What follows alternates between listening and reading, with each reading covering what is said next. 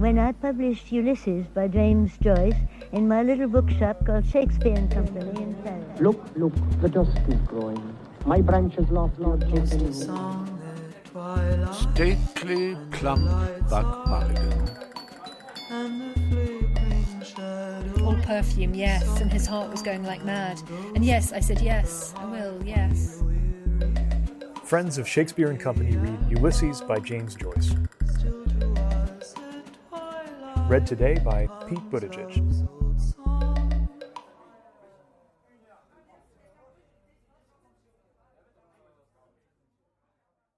What is the age of the soul of man? As she hath the virtue of the chameleon to change her hue at every new approach, to be gay with the merry and mournful with the downcast, so too is her age changeable as her mood. No longer is Leopold, as he sits there ruminating, chewing the cud of reminiscence, that staid agent of publicity and holder of a modest substance in the funds. He is young Leopold, as in a retrospective arrangement, a mirror within a mirror. Hey, presto! He beholdeth himself. That young figure of then is seen, precociously manly, walking on a nipping morning from the old house in Clanbrassil Street to the high school, his book satchel on him, bandolier wise, and in it a goodly hunk of wheaten loaf, a mother's thought. Or is it the same figure, a year or so gone over, in his first hard hat? Ah, that was a day! Already on the road, a full fledged traveller for the family firm, equipped with an order book, a scented handkerchief, not for show only, his case of bright trinket ware, alas, a thing now of the past, and a quiverful of compliant smiles for this or that half won housewife reckoning it out upon her fingertips, or for a budding virgin shyly acknowledging, but the heart, tell me, his studied baisemoins. The scent, the smile, but more than these, the dark eyes and oleaginous address brought home at duskfall many a commission to the head of the firm, seated with Jacob's pipe after like labors in the paternal ingle a meal of noodles, you may be sure is a heating, reading through round horned spectacles some paper from the Europe of a month before. But, hey, presto, the mirror is breathed on, and the young knight errant recedes, shrivels, to a tiny speck within the mist. Now he is himself paternal, and these about him might be his sons. Who can say? The wise father knows his own child. He thinks of a drizzling night in Hatch Street, hard by the bonded stores there, the first. Together, she is a poor waif, a child of shame, yours and mine, and of all for a bare shilling and her luckpenny. Together they hear the heavy tread of the watch as two rain caped shadows pass the new Royal University. Bridie, Bridie Kelly. He will never forget the name, ever remember the night, first night, the bride night.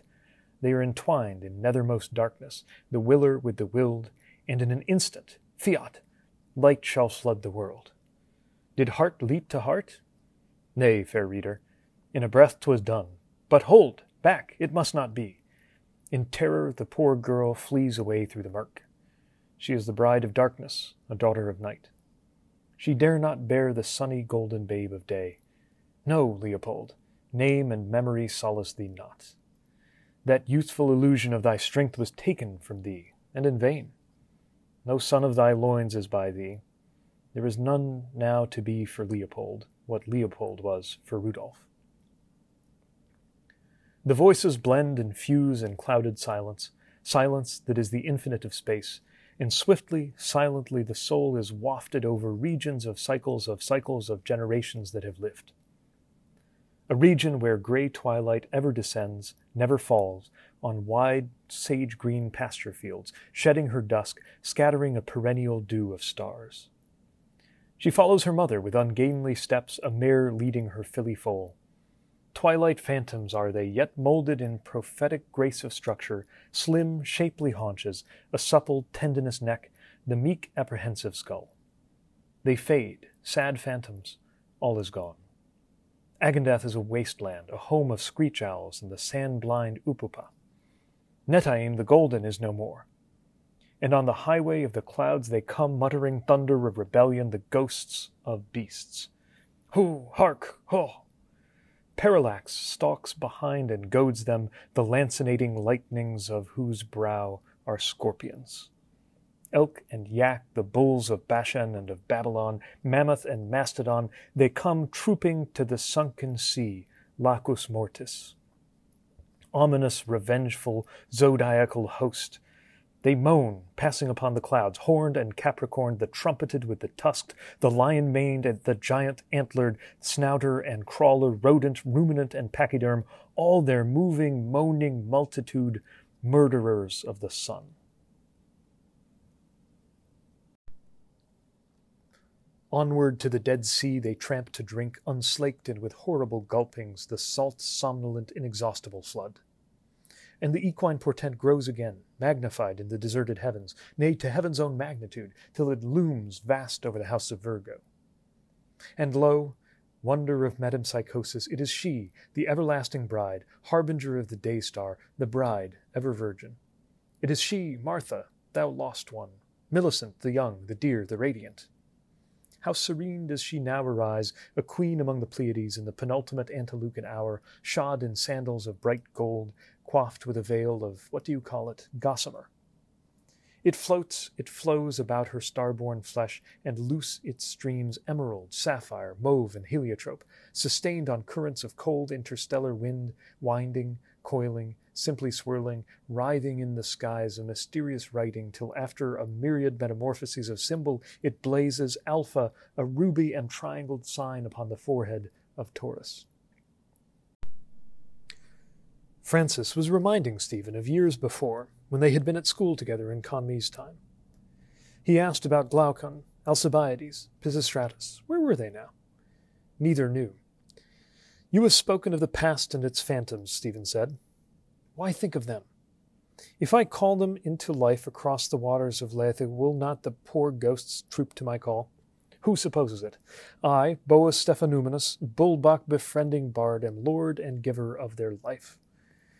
He encircled his gadding hair with a coronal of vine leaves, smiling at Vincent.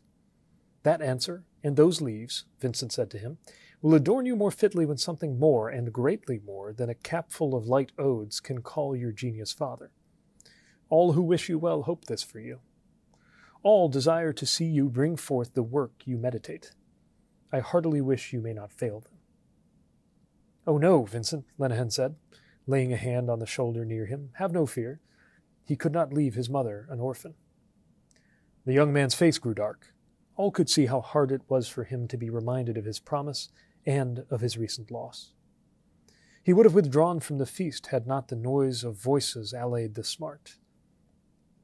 Madden had lost five drachmas on Sceptre for a whim of the rider's name. Lenehan as much more. He told them of the race. The flag fell, and ho, off, scamper! The mare ran out freshly, with O Madden up. She was leading the field. All hearts were beating. Even Phyllis could not contain herself. She waved her scarf and cried, Huzzah! Sceptre wins! But in the straight on the run home, when all were in close order, the dark horse Throwaway drew level, reached, outstripped her. All was lost now. Phyllis was silent. Her eyes were sad anemones. Juno, she cried, I am undone. But her lover consoled her and brought her a bright casket of gold in which lay some oval sugar plums which she partook. A tear fell, one only. A whacking fine whip, said Lenehan as W. Lane. Four winners yesterday and three today. What rider is like him? Mount him on the camel or the boisterous buffalo, the victory in a hack canter is still his. But let us bear it as was the ancient wont. Mercy on the luckless, poor sceptre, he said with a light sigh. She is not the filly that she was. Never by this hand shall we behold such another. By gad, sir, a queen of them. Do you remember her, Vincent? I wish you could have seen my queen today, Vincent said. How young she was and radiant. Lalage were scarce fair beside her. In her yellow shoes and frock of muslin, I do not know the right name of it. The chestnuts that shaded us were in bloom. The air drooped with their persuasive odor and with pollen floating by us. In the sunny patches, one might easily have cooked on a stone a batch of those buns with Corinth fruit in them that Periplipomenes sells in his booth near the bridge. But she had naught for her teeth but the arm with which I held her, and in that she nibbled mischievously when I pressed too close. A week ago she lay ill, four days on the couch, but today she was free, blithe, mocked at peril. She is more taking than. Her posies, too. Mad romp that it is, she had pulled her fill as we reclined together, and in your ear, my friend, you will not think who met us as we left the field. Conmee himself. He was walking by the hedge, reading. I think a brevier book, with, I doubt not, a witty letter in it from Glycera or Chloe to keep the page. The sweet creature turned all colors in her confusion, feigning to reprove a slight disorder in her dress. A slip of underwood clung there, for the very trees adore her. When Conmee had passed, she glanced at her lovely echo in the little mirror she carries, but he had been kind. In going by, he had blessed us. The gods, too, are ever kind, Lenehan said. If I had poor luck with Bass's mare, perhaps this draught of his may serve me more propensely. He was laying his hand upon a wine jar. Malachi saw it and withheld his act, pointing to the stranger and to the scarlet label. Warily, Malachi whispered, Preserve a druid's silence. His soul is far away. It is as painful, perhaps, to be awakened from a vision as to be born. Any object intensely regarded may be a gate of access to the incorruptible eon of the gods. Do you not think it, Stephen? Theosophos told me, Stephen answered, whom in a previous existence Egyptian priests initiated into the mysteries of karmic law. The Lords of the Moon, Theosophos told me. An orange, fiery shipload from planet Alpha of the lunar chain would not assume the etheric doubles, and these were therefore incarnated by the ruby colored egos from the second constellation. However, as a matter of fact, though, the preposterous surmise about him being in some description of a doldrums, or other, or mesmerized, which was entirely due to a misconception of the shallowest character, was not the case at all. The individual whose visual organs, while the above was going on, were at this juncture commencing to exhibit symptoms of animation, was as astute, if not astuter, than any man living, and anybody that conjectured the contrary would have found themselves pretty speedily in the wrong shop. During the past four minutes, or thereabouts, he had been staring hard at a certain amount of number one Bass bottled by Messrs. Bass and Company at Burton-on-Trent, which happened to be situated, amongst a lot of others, right opposite to where he was, and which was certainly calculated to attract anyone's remark on account of its scarlet appearance. He was, simply and solely, as it subsequently transpired for reasons best known to himself, which put quite an altogether different complexion on the proceedings, after the moment before his observations about boyhood days in the turf, recollecting two or three private transactions of his own, which the other two were as mutually innocent of as the babe unborn. Eventually, however, both their eyes met, and as soon as it began to dawn on him that the other was endeavoring to help himself to the thing, he involuntarily determined to help him himself, and so he accordingly took hold of the medium sized glass recipient, which contained the fluid sought after, and made a capacious hole in it by pouring a lot of it out with, and, also, at the same time, however, a considerable degree of attentiveness in order not to upset any of the beer that was in it about the place. The debate which ensued was in its scope and progress an epitome of the course of life. Neither place nor council was lacking in dignity. The debaters were the keenest in the land, the theme they were engaged on the loftiest and most vital. The high hall of Horne's house had never beheld an assembly so representative and so varied, nor had the old rafters of that establishment ever listened to a language so encyclopedic. A gallant scene in truth it made, Crotthers was there at the foot of the table in his striking Highland garb, his face glowing from the briny airs of the Mull of Galloway. There, too, opposite to him, was Lynch, whose countenance bore already the stigmata of early depravity and premature wisdom. Next, the Scotchman was the place assigned to Costello, the eccentric, while at his side was seated in stolid repose the squat form of Madden. The chair of the resident indeed stood vacant before the hearth, but on either flank of it the figure of Bannon, in explorer's kit of tweed shorts and salted cowhide brogues, contrasted sharply with the primrose elegance and town-bred manners of Malachi Roland St. John Mulligan. Lastly, at the head of the board was the young poet who found a refuge from his labors of pedagogy and metaphysical inquisition in the convivial atmosphere of Socratic discussion, while to right and left of him were accommodated the flippant prognosticator fresh from the hippodrome and that vigilant wanderer soiled by the dust of travel and combat and stained by the mire of an indelible dishonor but from whose steadfast and constant heart no lure or peril or threat or degradation could ever efface the image of that voluptuous loveliness which the inspired pencil of Lafayette has limned for ages yet to come.